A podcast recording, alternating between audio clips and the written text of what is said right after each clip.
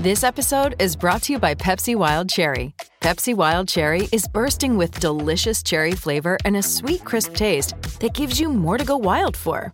Getting wild may look different these days, but whether it's opting for a solo Friday binge watch or a big night out, everyone can indulge in their wild side with Pepsi Wild Cherry. Also available in Zero Sugar. So grab a Pepsi Wild Cherry and get wild. This is Ryan Archidiak, and I'll shout out to the Bulls HQ podcast, all the way from Australia. We represent, and thanks for all the support.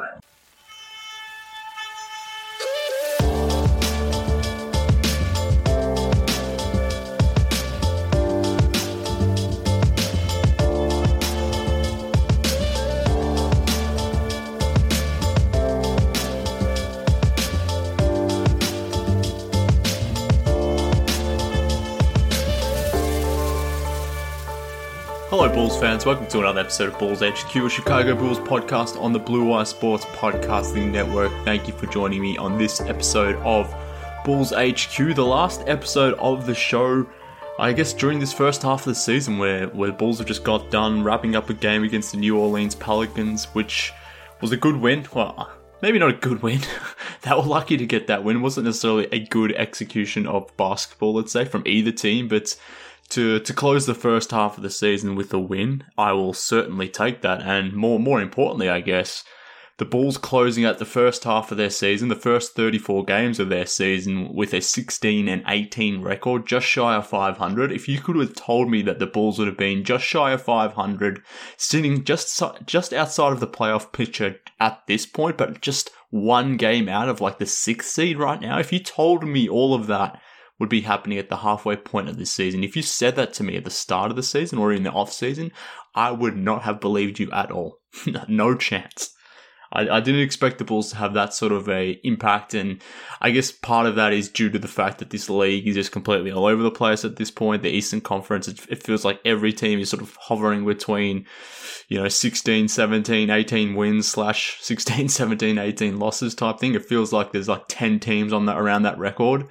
So in that sense, the Bulls have maybe capitalized on some wins where maybe they shouldn't have. They've certainly lost some games that they shouldn't have. So I don't know. It, it feels right where they are right now. But again, coming back to to what I sort of mentioned at the top, if you had told me that that this is where they'd be, just just shy of the playoffs right now, I wouldn't have believed you. So that that is the uh, perspective that I am taking into this little mini break that we're going to go into over the All Star or over the All Star, well, not weekend, I suppose it's an All Star evening, but um, we won't have Bulls basketball for essentially another week, another seven days or so. So having some time to just get away from the game, think over the game, think over the first half of the season, I- I'm quite content as to where we are right now, Bulls fans. I think the way the team has performed, they've still, you know, had injuries, they've still had their issues with COVID.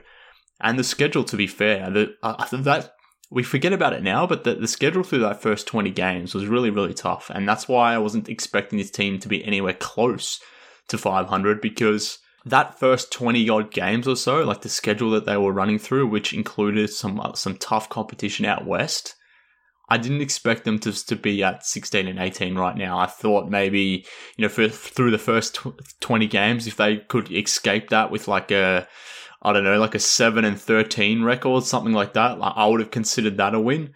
The Bulls have been better than that, and right now they're 16 and 18, and, and that in a large part due to the fact that over their last 13 games, the team has an 8 and 5 record. So, you know, over that 13 game stretch, that's good for sixth in the league. You will take that.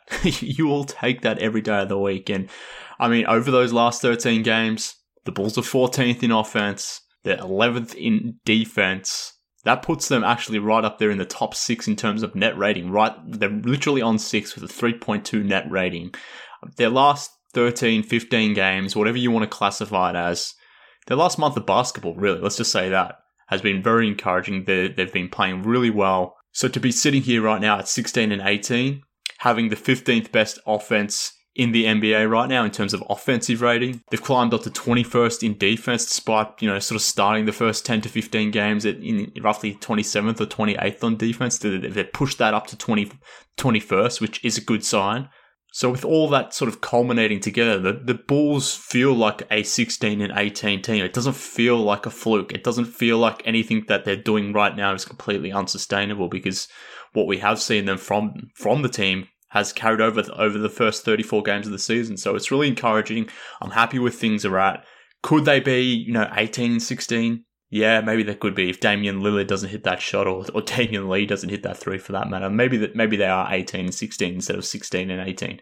But based on where they are right now, I'm I'm very happy. And more than that, I guess the reason why I am happy is the fact that they're they're finding ways to win games, which I don't think they would have won earlier in the season. Most certainly wouldn't have won last season. And we can point to this Pelicans game as a really good example of this. I mean, the Bulls got up big. They they built a nice lead. But as they've done so many times before, they've let teams back into the game. We sort of started to see that happening in that fourth quarter, end of the third, start of the fourth quarter there with against the Pelicans. The Bulls had built up a good lead, and for whatever reason, they just took the foot off the gas, and the, the opposing team just started to get things together, got back in the game, and could have potentially stolen this game very, very easily, and maybe a better team would have.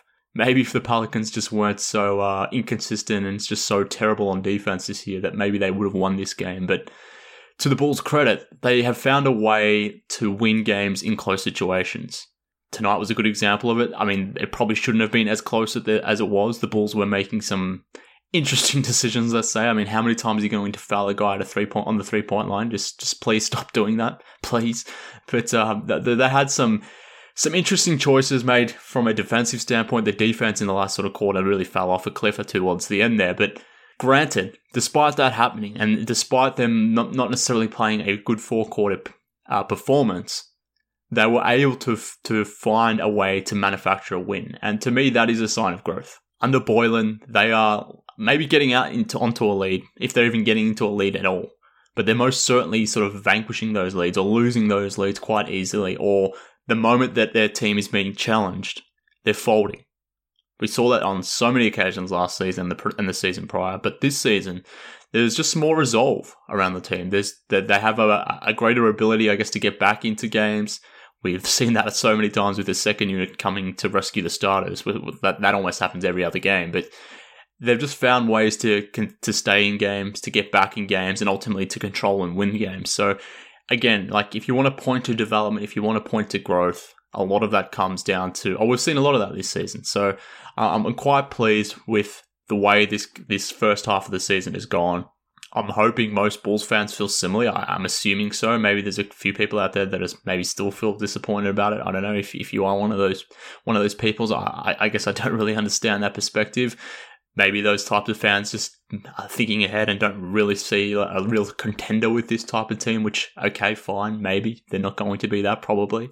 But at this point, can we just take like some some simple steps to actually getting back to being a respectable ball club first before we start thinking about cont- uh, contending for titles and, and doing all that sort of stuff? I mean, can we get back to 500 basketball, getting back to the playoffs, and actually building a decent team before we start thinking about winning championships? And if this team can or can't win a championship, can we do that first? So I don't know. I think they're building the right way.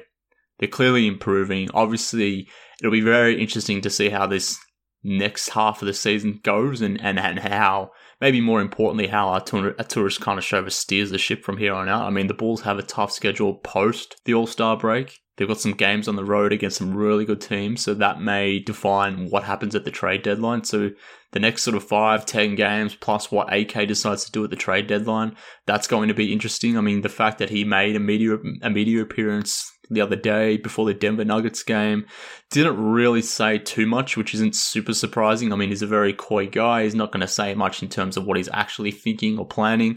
I don't know why we ever expect any executive to have to come out in the media and say anything of substance. Like, why would they? There's no real competitive advantage for them to do so. But even more than that, AK seems to, to take saying nothing to a next level, I guess. He, he really he says a lot, but he really is saying nothing at all. So I, I guess I can sum it up that way. But the next few weeks are ultimately going to determine what this season is about. In part because of the schedule coming up, but largely just due to the trade deadline. And given that, I thought we could do something differently on the episode today. And rather than just going over the games themselves and just talking about, you know, Bulls versus Pelicans or Bulls versus Nuggets or Bulls versus Suns, you know, going over those games, I thought what we could do is maybe just, you know, hit the Bulls HQ mailbag and hear from you listeners, hear from you Bulls fans as to, you know, what you're thinking, where what is the temperature of the fan base at this point in time and naturally and alluding to the fact that, you know, so much of this season, not only just this season, but what we happens at this trade line will dictate what, what happens for the Bulls over the next sort of two to three years.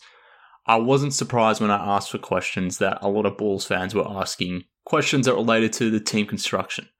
I mean, that's that, that's that's generally a fun topic that we all like talking about more generally, anyway. But the fact that we're at a critical juncture here of this Bulls rebuild, where it could go a number of different ways, with a lot of roster decisions naturally coming up, I'm not surprised that the fan base uh, are already starting to think about those things, both for in season, this season, but beyond. So I wanted to do a Bulls mailbag. I wanted to spend some time answering your questions. I appreciate everyone sending questions in, and uh, yeah, I thought that would be more more interesting than maybe just going over these games that we've all you know watched and dissected and discussed online and those sorts of things. So let's hit the mailbag, and I wanted to start with this audio question first. So this one came through from um, Bulls HQ pal. One of my good mates in the Discord server, Jordan Guilty, uh, he has sent through an audio question. So let's hear what Jordan had to say and let's hit play on his question.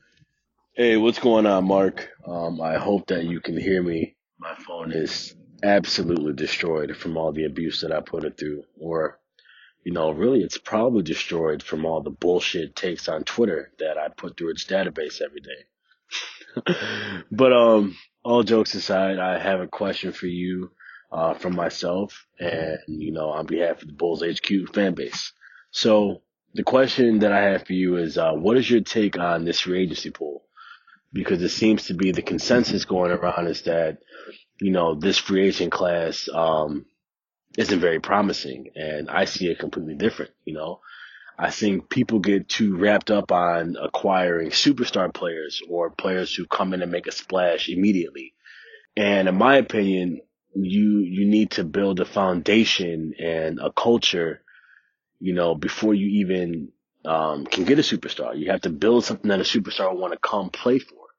And I think that this free agency class, it offers us that opportunity to build that depth and build that foundation, um, to acquire a superstar in the following years, 2022, 2023. You know, of course, getting a guy like Kawhi would be nice. But, you know, I, I look at this class and I made a list here. You know, um, you have unrestricted free agents like Lou Will. You have guys like Mike Conley, unrestricted, uh, DeMar DeRozan, uh, Tim Hardaway Jr., uh, Belicia. I'm not, I'm, i may not be pronouncing that right. Um, Mo Harkless, you know, a cheap, a cheap sign. Torrey Craig. You have restricted free agents that we can throw a bag at. Uh, Lonzo, please God. Uh, Jarrett Allen, would love that. Uh, Malik Monk, Gary Trent Jr., uh, Talen Horton Tucker. Um, some wings I have my eye on. Uh, Gary Trent Jr. once again, Will Barton, uh, Torrey Craig once again, Justise Winslow, please God, that, that would be huge. Uh, Norman Powell, Josh Richardson, and PJ Tucker. You know, I, I just feel like if we're doing this well, um, with guys like Valentine coming off the bench and Luke Kornet, let's just imagine how well we'll do when you replace a guy like Valentine with a Gary Trent Jr. or Norman Powell or Tim Hardaway Jr. Um, you replace Luke Kornet with Belicio or like a Harry Giles or Jarrett Allen. You know, it, it may not be a class that we can acquire Kawhi or, you know, just big sexy names, but we can definitely, definitely fill out our depth chart and fill this roster with legitimate NBA players and surround Zach with defensive and athletic wings. That's my take. I'd love to hear what you think, man. And before I go, definitely want to give a shout out to Chris and Laro with the Bulls One on One podcast and my boy Salim and Mark. You are the man, brother. I thank you so much for building Bulls HQ and, you know, I, I just got to say to the rest of you Bulls fans, if, if you're not in the Bulls HQ Discord, what the hell are you doing? I can only imagine if you're not in the Bulls HQ Discord, you're probably on Twitter firing off horrible takes and trying to tell the world that Wendell is not our future player and that you like Larry Markkanen instead. I'm going to go. I shot the bomb. Later, Mark. Well, thank you, Jordan, mates. Uh, I really, uh, I really do appreciate it. And just before I dive into your question, for those listeners tuning in, um, I can assure you that I did not pay Jordan for that, uh, for those very kind words to to the back end there. I was, I, I didn't know if I wanted to even leave it in, to be honest with you, because I, I, don't, I don't take compliments very well. But the fact that Jordan was shouting out a few of, uh, few of our boys, Chris Amundsen, Laro, I think Salim Sudawala got to mention. Bad luck there, Vincent Wong and uh, Daniel Foy. Um, ap- apologies that you didn't make the cut there, but but uh, thank you for for the love, Jordan. I appreciate it, mate. Um, I've mentioned Mr. Guilty on the pod before one time because he's done a lot of work in actually driving a lot of Bulls fans to the Bulls HQ Discord server. So I, I uh, you know, I owe, I owe him a lot for that for that simple fact as well, but the fact that he's helping contribute to the show today with that great question. Um, appreciate you, guilty, for for doing that, mate. And I really love your question beyond you know beyond you pumping my tires let's say. I mean i really appreciate your question because i think you're damn right. And the reason why i say that is you know i'm i'm guilty of this. And when i start talking or thinking about the free agency class coming up and it was it was meant to be good. Like we all thought it was going to be so good because of so many names linked to this free agency class were such big names. But then maybe just due to the the economic situation around COVID and the fact that guys are more likely to take guaranteed money. A lot of guys started opting into deals, maybe didn't necessarily want to play the free agency game, maybe wanted to take that guaranteed coin now based on what the, the salary cap is right now rather than maybe risking it and seeing the salary cap take a dive once once numbers or you know once the cap is re-established post COVID here and with the league losing so much revenue with fans obviously not being in stands there's a good chance that that cap number comes down, which means guys that have that access to max money will be losing money if they maybe hold out and play the free agency game. So because of that market dynamics, yes, there aren't there aren't a lot of big names on the table in this free agency period, and that is a good reason maybe to get down on this because we as Bulls fans want to want to find ways to which we can add you know another star next to Zach. And it doesn't seem like free agency really is going to do that. I mean, there are some big names still in this free agency period. I mean, as sort of guilty just mentioned there, yeah, Kawhi is still available. Potentially. Maybe. He's probably staying with the Clippers, but technically, theoretically, he is an active free agent or will be a free agent. But beyond Kawhi, I mean, the list isn't great. So if you're thinking about stars to add next to uh, add next to LaVine, and you had your sights set on free agency of 2021, which it's kind of felt like that's where the Bulls were going because that's where their cap space was sort of engineered from. Like you have the ability to to let go of Larry, you have the ability to to move on from Sato and Thad, and if you do all that, there goes you know 50 60 million dollars in, in cap space that you have against your books right now you could free that up pretty quickly and add additional cap space. But are you really going to do that now, given that that free agency or that, that premier talent in the in this free agency crop isn't necessarily there? But I think Jordan makes some really good points there in the sense that whilst there isn't that star in this free agency period, I think there are some good players that you could add around around the periphery of this team. And I was having a Twitter conversation yesterday, yesterday or last night it was my time at least, with uh, a guy on Twitter. His name's Hugo Stiglitz. I'm, I'm pretty sure that's not his real name because uh, I'm pretty sure that's a, char- a character in the Inglourious Basterds, if I'm not if I'm not mistaken. But um, Hugo slash J Far on Twitter. Uh, sir, I think your conversation that you were raising and the, the conversation we were having last night really adds context to this guilty question because we were discussing the fact that you know, if the Bulls want to go and grab a big name star to put it to put next to Zach LaVine, that's that's going to need to happen via trade, and the Bulls can do that. But they can still attack free agency and add some good solid pieces to this roster, as Jordan was sort of alluding to there. And I mean, I got another question through from Thomas Manfredi, and he and he basically says, you know, KAT is a player that we should go and pair with Zach LaVine, and you know, given KAT's ability on offense, their previous existing relationship in Minnesota, like that that makes sense. So like you're gonna have to trade for KAT.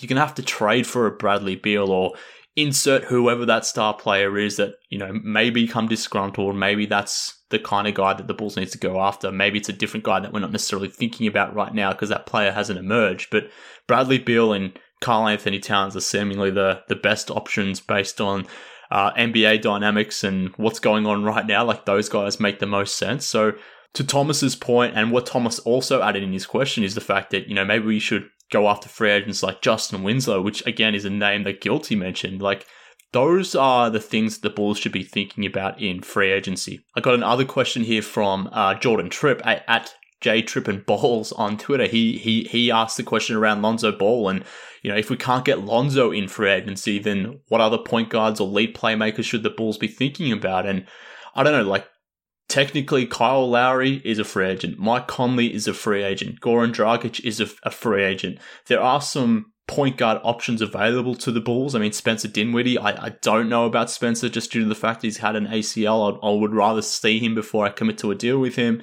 Patrick Mills, I would love Patty Mills in Chicago just for obvious biased reasons, but I don't know if there's going to be a ton of options in, at least ton of star options that are likely to come to Chicago from a point guard point of view. So Lonzo is probably the, the, the main the main guy that the Bulls should be targeting in free agency if they're not doing it at the deadline. But coming back to Guilty's point, I mean, I still think this free agency period should be one that the Bulls should be active in and considering a lot of options in. They're not going to get that star guy in free agency, but that doesn't mean you can't add talent to this roster. And I've said it before. I, I don't know if I said it on this podcast or if it was on an appearance that I had on the on the Ball Sports podcast, um, which I uh, I, I, definitely go re- recommend you guys listening to it. Not because I'm necessarily on it, but just the guy on the the ball on ball guys are great, and they they um, have a great podcast. Go support them. And on on that show that we were discussing, I think it was on with those guys where we were talking about you know if you could just add another Thad level player to this roster. Maybe it's not necessarily at power forward or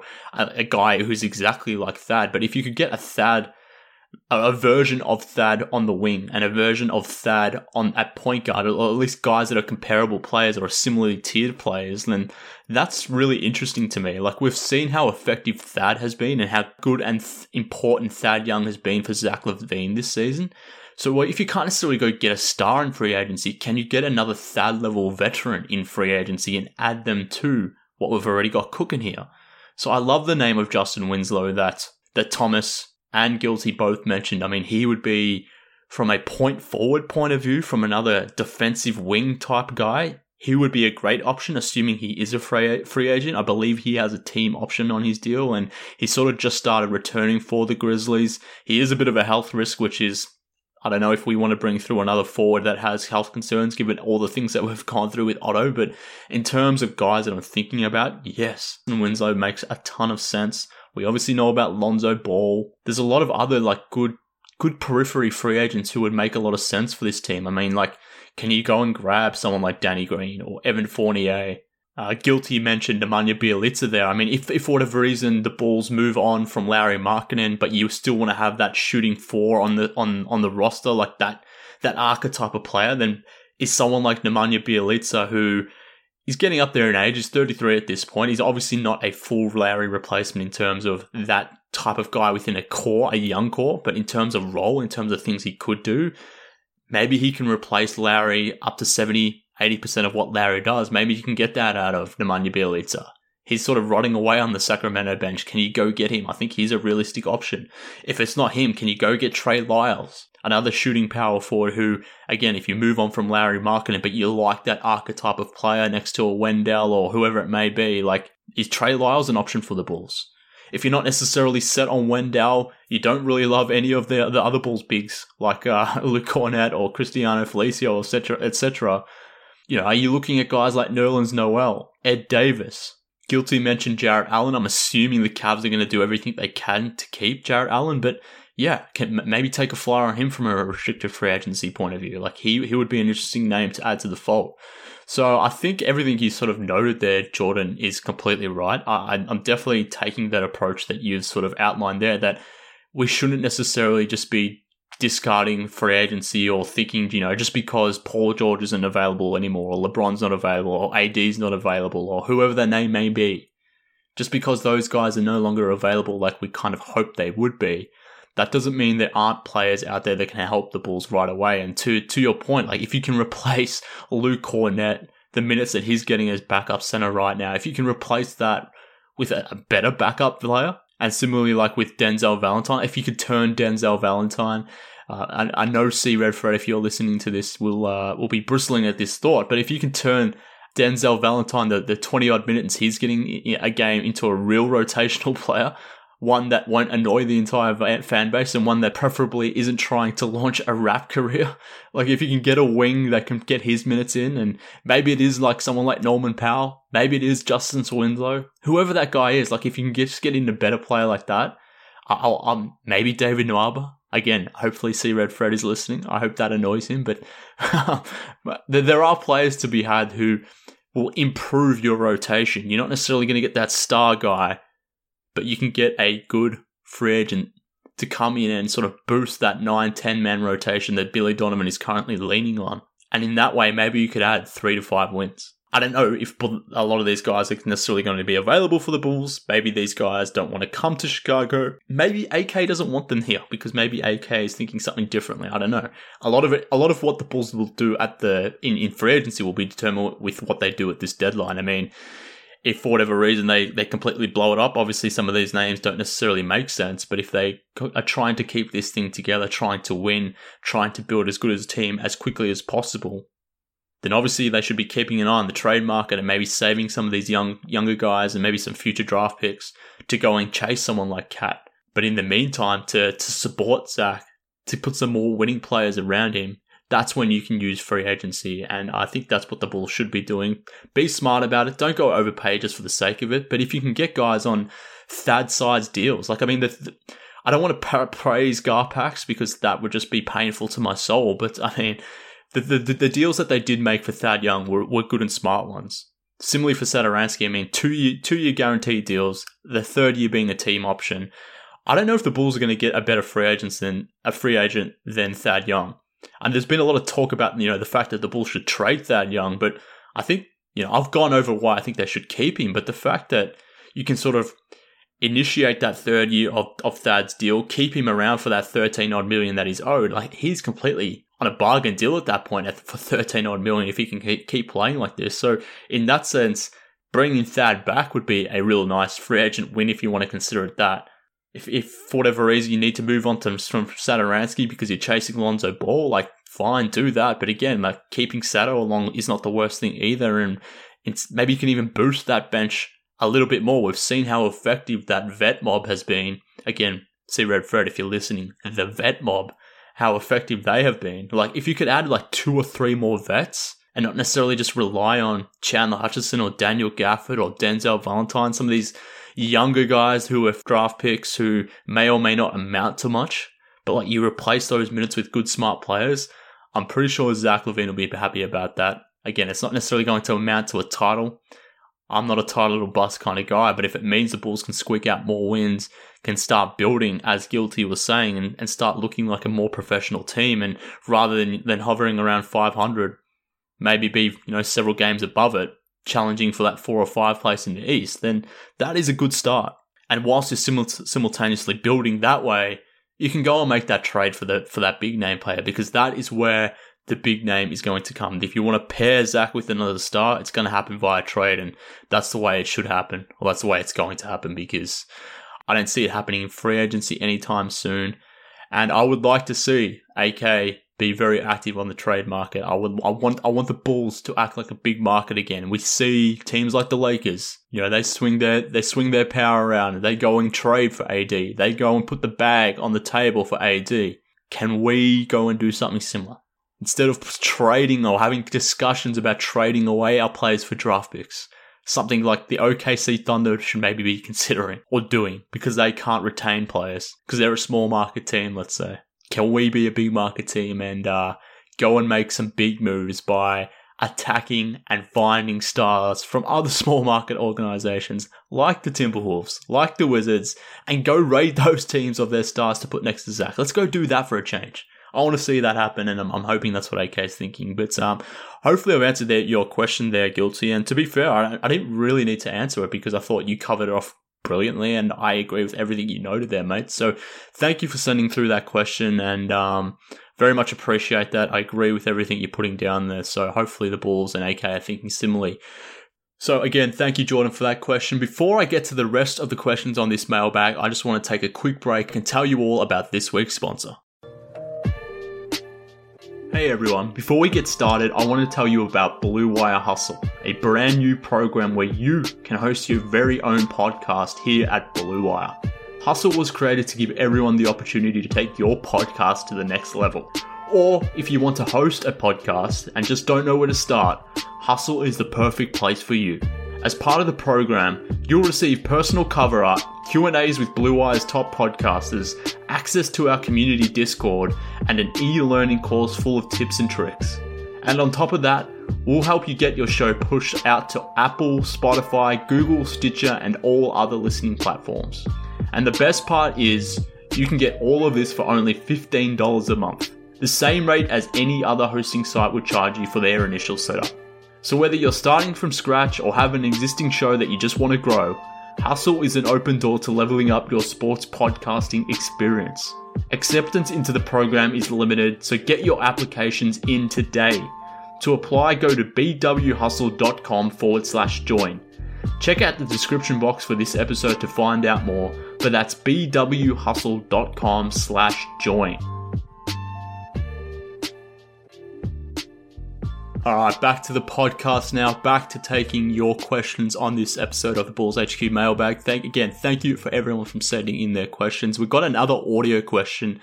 This one has come through from Michael Colucci. Let's hear what he has to say. Hey, Mark, you magically wake up in the morning after a good night's sleep and you are now Arturas. Do you suddenly pick up the phone and call Billy Donovan and say, forget development, full speed ahead, we make the playoffs?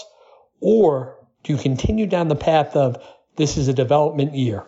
Great question, Michael. I mean, firstly, shout out to, to Michael Colucci. Uh, I believe, how, when did we do this? Again, C Red gets another mention, C Red Fred, but he had a, a YouTube episode which I appeared on where we did his uh, Knights of the Round Ball table, I think is what he calls it, where he had a few Bulls fans on his show to, to talk about all, all things Bulls. And um, I was on that episode with Coach Colucci there. So um, good to hear from you again, mates. But um, in terms of your question, I think again, I think it's a really good question, and it's one which I constantly think about. And given where we're at in the season, given that we're heading towards a deadline, this is the time to sort of make moves. Like your question is extremely pertinent as to where we're going now, and we're kind of waiting to see what AK will do, and in the part based on what he does at the deadline, that will ultimately shape what Billy Billy Donovan does on the basketball court. And I, I, guess what I mean by that is, if for whatever reason Arturas Karnisovas made the decision to trade Thad Young, trade Garrett Temple, there was a, a report I think in the Indy Star yesterday that uh, Indiana Pacers were calling up the Bulls trying to trying to organize a deal for Garrett Temple. Uh, the Bulls obviously have said no to that deal thus far. Maybe maybe as the deadline gets closer, maybe the Pacers up their offer. The Pacers are missing a couple wings at the moment. So maybe they get a little bit more desperate and then they up their offer. And maybe at that point, AK trades Garrett Temple. Does he trade some more vets? Does he trade, you know, does he do something crazy and trade Zach, uh, Zach LaVine? Does he go that intense with the, his whole movement? So a lot of what Donovan can do, do on the floor will be dictated by what AK does at the deadline. But assuming the roster sort of stands still and is largely the same, to, to answer your question, I guess it is interesting because the Bulls seemingly are spotting their opposition six, eight, ten points, whatever it may be, in almost all games. It feels like this young starting group is always down, uh, you know, halfway through the quarter, eight minutes into the quarter, whatever, whatever it might be. And that's in large part just due to the fact that these guys are all, as a collective, just don't have a ton of experience, don't necessarily know how to play together, don't necessarily know how to play NBA basketball, obviously are still learning. So they're, they're naturally going to make mistakes and that's going to spot teams some extra points. But then, you know, as we've seen throughout the whole season, it's been a consistent theme. In comes in the bench unit, in comes Thad, Garrett, Temple, Sato, etc. And the league gets dwindled back. And at that point, the Bulls are back in the game. So it, it almost feels like after the six, maybe seven minute mark of the first quarter is where Donovan gets comfortable with his his rotation, where he starts leaning on those vets a little bit more, and we see more of Thad and Temple, etc. But to your point, like if if Akarnisovas came to Donovan and, and like mandated that this season's less less so about development now, it's it's it's about winning. Let's go ahead and he alluded to uh, in, during AK's press conference the other day, he made it very clear that you know that they want to win. But what what does that mean? And I guess that's what you're sort of uh, asking here. Like, can you really win when you're starting Coby White, Patrick Williams, Wendell Carter, and Lauri Markkanen when he's around? Like, that's an extremely young starting lineup. And can you realistically win when you are spotting teams six to ten points every game just due to the fact that your starting lineup is so inexperienced. And to be frank may not even work together. Like we, we, do we really know if these guys can necessarily fit together? I'm not convinced of it. But beyond that even if they can like they're still young they're still learning they're still developing so to speak. So from that standpoint like if you are serious about winning i, I wonder if it does make sense to make some some changes. And to that point like would would donovan explore some lineup changes. And I've made it very clear that I think Tomas Satoransky should be starting ball games.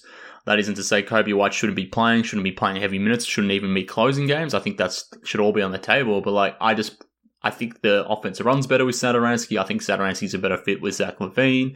I think he's a better fit with Patrick Williams and Wendell Carter at this point of their careers because those two guys are still heavily reliant on others to create baskets for them. And I have more confidence in Satoransky doing that than Coby White at this point.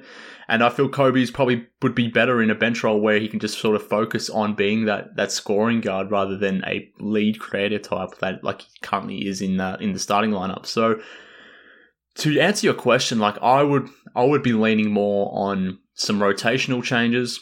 I would, I would like to see that at start of the game, at start of games. That way, we're not seeing the Bulls always having to climb back in and trying to to claw back some leads. Whatever that may look like, what, what I would change up the starting lineup to some degree. Otto Porter complicates this to, to some degree as well because I would love for Otto to be healthy, for him to be coming in and playing small forward, Patrick Williams at power forward. You have Lauri off the bench, maybe with Coby off the bench as well, starting Otto, starting Sato, um, with LaVine, Patrick Williams, and Wendell Carter, and then your second unit would be Thad Coby, and Lauri with Garrett Temple, something like that. Like that combination or that blend of players would be a nice blend of youth and experienced guys, but also in terms of the skills and how they sort of those players fit next to each other, how they're offset against each other I would love to see that, but obviously Otto's hurt all the time, so that that does limit the options to a degree. And obviously with Lauri being out as well, that that complicates it somewhat too. But uh, I think if the Bulls are serious about winning and going for a uh, a legitimate playoffs uh, seeding, maybe beyond the playing tournament, if they can get up to six seed, let's say, then I think they do have to make some sort of lineup change at some point. I I, I don't know how sustainable this this Coby White Zach LaVine thing is if you're serious about winning. If you're wanting to develop, okay, I get it. But if you want to win, maybe it makes less sense. So that that's an interesting question. I don't know how they're going to play it out. I mean, closing at close of games, like clearly Thad Young is favored over Wendell Carter. So that to me is a winning move because obviously Thad Young is the better player right now. But at the same time, Coby White is still playing at end of games. I don't know if that's the smartest thing every single game. Like he, he, is prone to making some bad decisions, as as we saw in the last quarter against the Suns, as we saw to some degree against the Pelicans tonight. In place of Coby, why isn't out there? Let's say, and maybe you don't have Satoransky out there. Maybe you have Temple, but you have maybe this would be a little bit easier if you had Otto. But like if you had another veteran wing out there and running like Zach LaVine as your point guard, like if you were serious about winning, then do why aren't you doing that? But at the same time, there's games where Patrick Williams isn't closing as well. So it's kind of like, all right, are we trying to win here? Are we, or what, what are we doing? Are we developing? It, it, it, it kind of feels like Donovan's sort of throwing the rotation around depending on the matchup, depending on the game situation, depending on how that player is performing. So I don't know. If I was in Donovan position, Donovan's position, AK came to me with the directive that, you know, we want to win. To me, that means you need to play your vets more. You need to integrate them more into the lineup. They need to get be getting more of a, a chunk of the minutes, let's say so that to me would come with rotational changes, lineup changes, and just generally making a call of how you're gonna how you want everything to function. But it kind of feels like they're doing the, a, a dance on doing a bit of a dance between development and winning and trying to do it at both at the same time. Maybe it is possible. I don't know, but it kind of feels like they're flirting with both, and uh, particularly at the starter games, at least, it it, it doesn't feel like a winning a winning solution because you're you're asking the vets to then just come in straight away and uh, try to claw back that lead, which they have been good enough to do. But is that going to happen for the remainder of the season? I don't know. Uh, we'll obviously see how it plays out, but obviously, if, if AK does some things at the deadline that sells off some of these veterans, then uh, that's clearly not a winning move. It's a development move. So uh, a lot of it will be di- dictated by what Karnisovas does at the deadline, and because of what he does, that will give us a good indication of what the Bulls are thinking. So let's see what he does with the rotation, the team, how he makes moves, and, and how that flows down onto the court from a coaching standpoint. It's, it's certainly going to be interesting. So uh, I hope that answers your question there, Michael. Appreciate you sending that through via the audio channels. And Bulls fans, if you want to do the same, you know you don't have to wait for a mailbag episode. I'm more than happy to take your questions on any on any episode of Bulls HQ. So if you want to send through a text question, obviously you can reach me on Twitter at mkhoops. But if you want to send through an audio question, which to me is, is certainly more fun, I, I appreciate hearing from the listeners in that sense, from that medium at least. Just send me an email with your audio clip and I'll include it in the show like I have here. You can send me an email, bullshqpod at gmail.com. You can do that at any time. So again, appreciate your question there, Michael. But moving on to the next set of questions, and this one comes through from uh, Felipe C from Brazil. Um, I say that because I can never pronounce his last name right when when he uh, sends me through questions. And Felipe is always good to send through questions. I can always rely on him in on these mailbag episodes to send me through a question, but I always butcher his last name, and I hate that I do that because I always bag out C Red Fred because of his inability to pronounce foreign foreign names, particularly my name. Hence why he refers to me as Mark K from Australia. But um, I'm being a bit of a hypocrite because I can't pronounce Felipe's name properly. I always butcher it, so. Uh, yeah, apologies, Felipe, but that's that's the way I'm rolling with it today. So Felipe C from Brazil asks, if Zach says no to a full max contract this offseason, using our cap space to do it, do you trade him? So, just to give some context to question uh, to Felipe's question there, what the Bulls can use their cap space to do this season is offer Zach a max contract extension. It would take them $14 million to do so.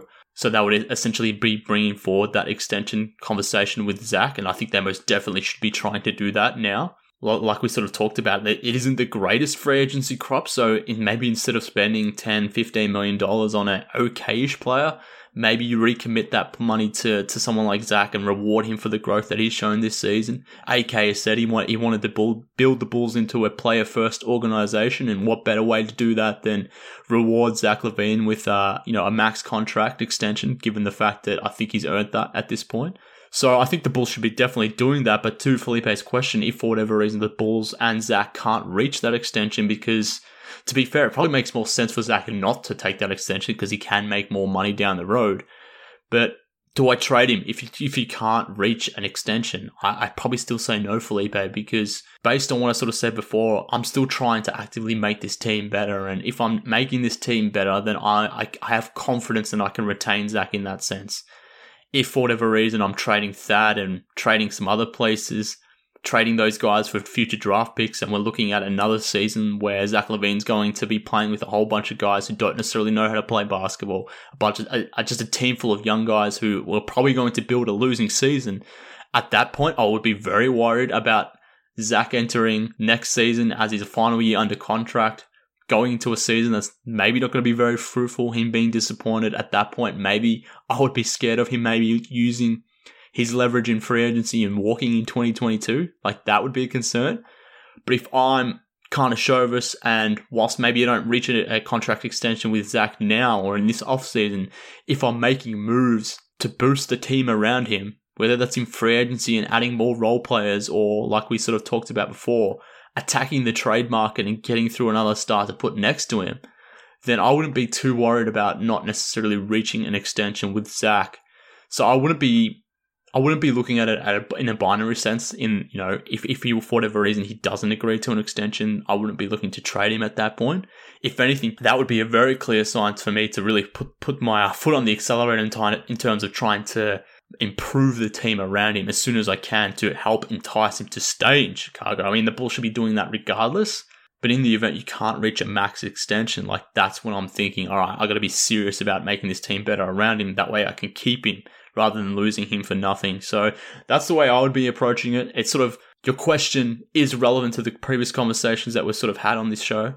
You know, the questions that we've got through from from Coach Colucci, from Guilty, from Thomas, from Jordan, from Jake, like they, the questions that they were asking around free agency and trade options and how we build around Zach LaVine, like their questions are, are pertinent to the question you're raising here, Felipe. So if I can't reach a max extension with Zach now, that means I have to go harder in terms of building a good team around him. That way I can keep him. I would be doing the, that rather than trying to trade him because Zach has shown that he is worth keeping at this point. He's a top 30 player in the NBA. He's a legitimate all star. I don't want to necessarily let that guy go, and I don't want to go through a, a rebuilding phase, which I'm assuming if you're trading Zach, you're, you're trading him for draft capital. I don't really want to do that again. So, yeah, that, that would be how I, how I would be approaching it if I were AK. I'm not necessarily too concerned if you don't reach an extension right now, but I would be very concerned if you sort of just sit on the same team, don't necessarily do too much in free agency, just add your draft pick, maybe trade away guys at the deadline. If you're doing that stuff and you don't reach an extension, and you got another you know so-so team around Zach, like that's when I'm sweating it. But um, if I'm actively showing him that I'm trying to make this team better, then I'm then I'm confident that I can retain him. So uh, that, that's how I'd be thinking about it, Felipe. Hopefully that answers your question, and uh, appreciate you sending through your question as you always do. Moving on to the next one. This one comes through from at Banks Robert on Twitter. He asks, or he's he's telling me initially that um, you are an unabashed Wendell Carter Jr. supporter, which is definitely true. I am. I am. Uh, all to all you Wendell Carter uh, haters out there. I was going to say a bad word, but I won't. Um, just. uh, how can I put this politely? Actually, I won't. I won't say anything. I'll move on. I'll go. I'll move on to the rest of the question. Uh, Banks Robert asks if the team goes forward with him at center, what changes do the Bulls need to make to the rest of the starting lineup and the roster in general to be able to succeed against teams with elite big men? So, thank you for your question. I think it's a relevant question in part because of the general discourse around Wendell Carter this week and. We saw Nikola Jokic just go off on the Bulls, and a lot of the discourse around that game after Jokic did his thing, put up 39 points, 14 rebounds, whatever it was. So much of the discourse around that game and after that game was the fact that Wendell Carter was too small, that he can't handle elite centers, he can't do this, he can't do that, whatever it may have been. And I mean, that has been a, an undercurrent, a theme that has been sort of existing in the background, bubbling away there for most of this season. For whatever reason, Wendell is not a fan favorite, despite my uh, constant tweeting about him, despite my unabashed su- uh, support of Wendell Carter Jr. For whatever reason, there, there is a, a, large chunk of the fan base that doesn't respect him or his game and want to see a new center in place. Um, but what Banks uh, is asking here, like, if you keep Wendell, how can you make the lineup around him successful? How can you make the roster successful if he can't necessarily stop the bigger elite big men around the NBA? And he mentioned he mentioned specifically mentions teams like Denver, Philadelphia, LA Lakers, like those are the teams that have the premier bigs Jokic, Embiid, Anthony Davis. And I guess my initial reaction to that, Banks, is like, I mean, who is stopping that player? I, I don't think Wendell Carter can stop any, those players. I don't think any player in the NBA is going to stop that player. I mean, I can point to Rudy Gobert, probably the best defensive player in the NBA, if not the best defensive player, the most certainly the best defensive center in the NBA. Nikola Jokic gave that guy gave Gobert 47 points and 12 rebounds. Whilst the Bulls were playing the Pelicans tonight, the Jazz were in Philadelphia. Joel Embiid cooked Rudy Gobert. Embiid had 40 points and 19 rebounds against a premier defensive team in the Utah Jazz, and like I said, one of the best defensive players, maybe the defensive player of the year in in uh, Rudy Gobert. I think rather than thinking about the limitations of what Wendell Carter can do against these guys, whether it's Jokic, whether it's Embiid, whether it's Anthony Davis, I think can we just take a moment to appreciate the fact that what Jokic and Embiid are doing is just completely insane and there's really no way you can actually stop these guys. I mean, if we go back to that Nuggets game, like how do you stop him? How do you stop Jokic? You can't double him because he's probably the best passer in the NBA. If he's not the best passer, he's certainly top three. The minute you double Jokic to double down on him to help Wendell Carter to take the ball out of his hand, his passing is so good that he's going to find an option on the perimeter. He's going to find the guy that is open every single time, and that's going to be an open, easy shot. So you can't double on him. You certainly can't play single coverage on him because his offensive game has gotten to a point where he himself is just an elite offensive scorer. Like in years past, maybe you do that because maybe he was too interested in passing the ball. Maybe his, his own offensive game wasn't developed to the point where you could kick it to him and he you can isolate Jokic on the block and he would score on you every time. But that is literally the situation right now. I mean, he's just maybe the best offensive player in the NBA. I have no idea how you stop Jokic. I have no idea how you stop Joel Embiid for, for a lot of the similar reasons. Like they're just huge men that have just found ways to score 30 points, 10 rebounds, and to do so efficiently. Like there's no defense in the NBA at this point. No single player that can stop those guys. So so that's the the way I would firstly react to this question. This is this general idea that Wendell should be limiting these guys or stopping these guys or finding ways for these guys to not put up their uh, their averages on Wendell. Like you can't stop these guys. So to your question, like how how do you build a lineup around someone like Wendell to be success, successful around these elite big men? Well, I think part of it is that you can't necessarily stop those guys. So what are you doing elsewhere to stop the rest of the team around those guys? And to me, like what I would be thinking about, and I think this is what AK is thinking about, is building a team full of Patrick Williamses. and uh, what what I mean by that is getting a t- getting through a lineup that is big at every single position. And we're starting to see this more across the NBA. The power forward position in the NBA is shrinking. Guys like Patrick Williams are becoming power forwards. The power forward position is becoming more of a wing position. You're, ha- you're putting versatile athletes that can sort of play th- two, three, four positions at that power forward position, which is part of the reason why I don't want Lauri Bunker going forward. But what we're also seeing simultaneously as, as well is backcourts in the NBA are becoming so much bigger. I mean, think about LaMelo Ball. There are a number of guards coming through at this point who, again, maybe in, in a past life or in a previous versions of the, of the NBA, maybe they would have been wings, but they are guards at this point. So what I would say is I would be trying to add, you know, a version of Patrick Williams or versions of Patrick Williams to this team. More guys like him, more guys who are 6'6, 6'7, 6'8, who can play multiple positions, where you give your your your defense more options, where you can start switching more more options. The Bulls don't do any of that at this point because they kind of can't because they play a lot of smaller lineups. They don't have a lot of big guys on this team. They play a lot of three guard lineups, so you can't necessarily switch in that sense. But if you have obviously Patrick Williams, but another big wing like him, another big guard that you can put next to Zach LaVine in the backcourt, you can build a big, athletic, good, versatile defensive team, even with Wendell Carter as your center. I mean, Wendell is a good defensive player. He may not be an elite defensive player.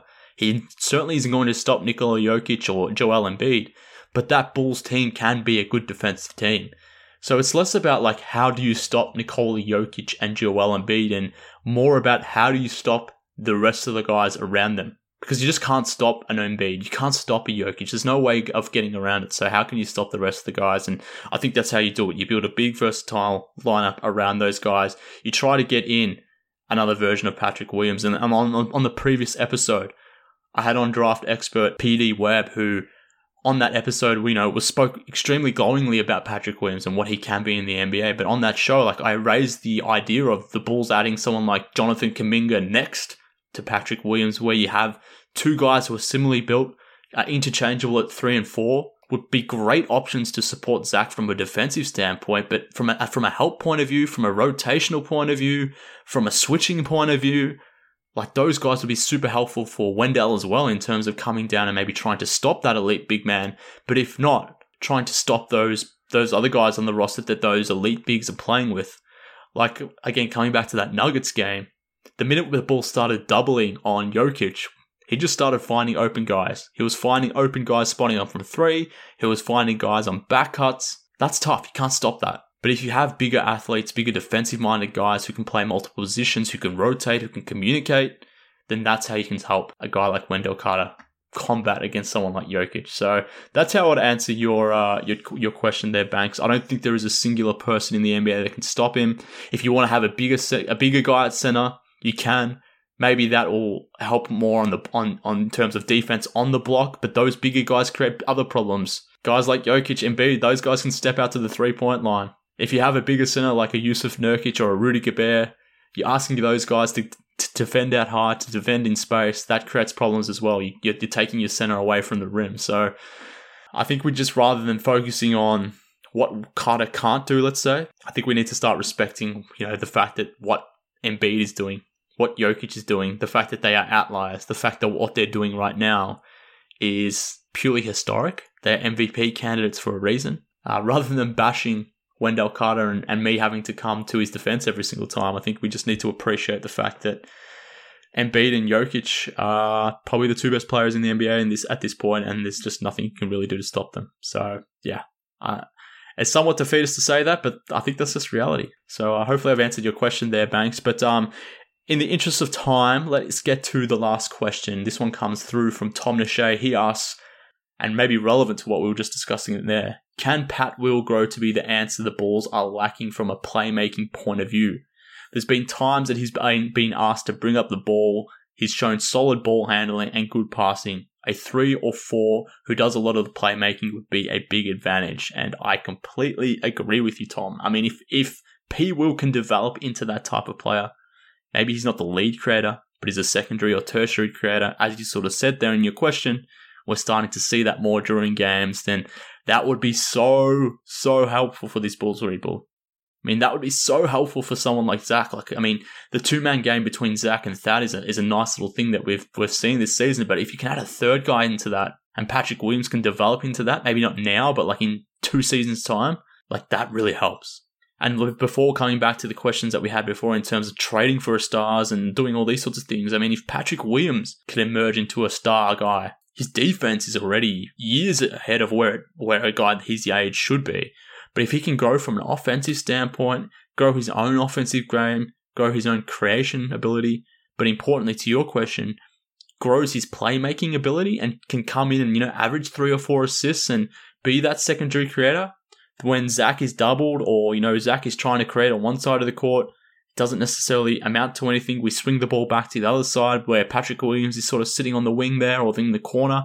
If you can get the ball to him and he can create uh, uh, as a secondary creator, like that would be huge for the Bulls. So I think he does have that scope. It's, it's I'm not expecting that now. I'm expecting that hopefully in you know a couple seasons time. But given what Patrick has already shown us, you know now with no off season already, like the things he's doing already, I don't know if there is a ceiling on this kid. And I'm really excited about Patrick Williams. I hope that came through in that podcast that I did do last week with PD Webb. The fact that, you know, we could really be onto something here with, with Patrick Williams. And in a lot of ways, he could really shape where this Bulls team goes over the next five to 10 years. But I, I think we are onto something with Williams, and I think he does have some scope to be that type of player.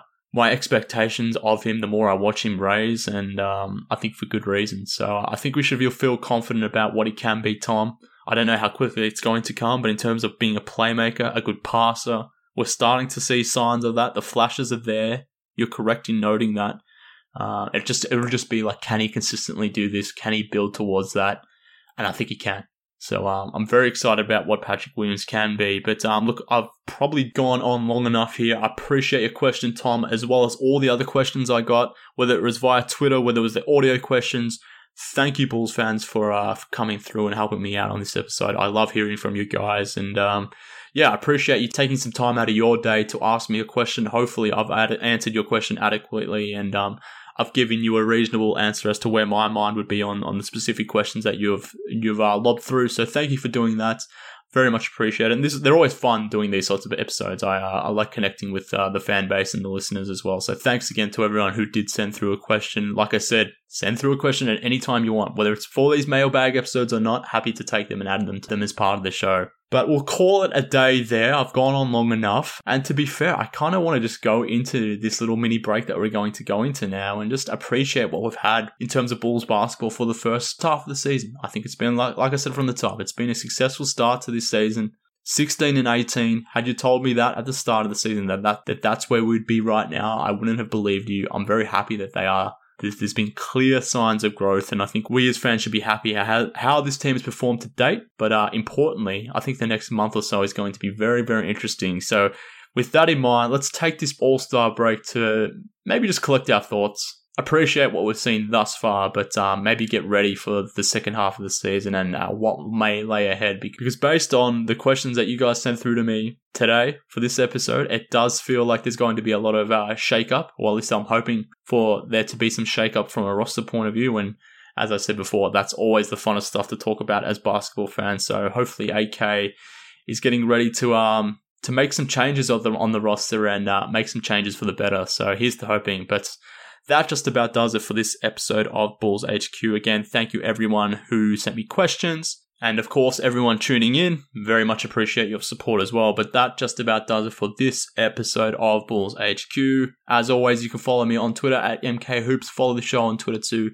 at Bulls HQ. If you want to send me an email, you want to send me a question, if you want a link to the Bulls HQ Discord forum, can do that via email, bullshqpod at gmail.com, or send me a DM on Twitter. You can get the access to the link that way too. But we'll call it a day there. Thank you again for tuning in. Enjoy your break from Bulls basketball. Let's go watch Zach LaVine in the All Star game on Sunday night, and uh, here's to hoping he wins the three point shootout. Hell, maybe he wins the All Star game MVP. I'm hoping he does. That would be sick.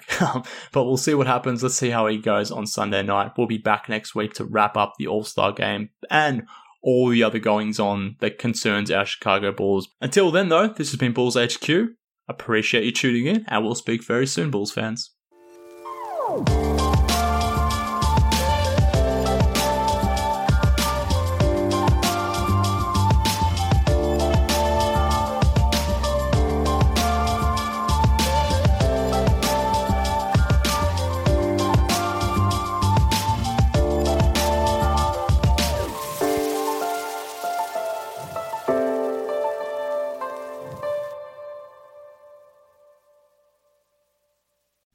Rose Davis, historian and co host of the sports podcast Burn It All Down. And now I'm hosting the new season of American Prodigy, all about black girls in gymnastics. For the last 40 years, black gymnasts have moved from the margins to the core of the sport and changed gymnastics along the way. Now, they tell their stories. You'll meet trailblazers like Diane Durham, superstars like Jordan Chiles, and everyone in between. Listen to American Prodigies on Apple Podcasts, Spotify, Stitcher, or wherever you get your podcasts.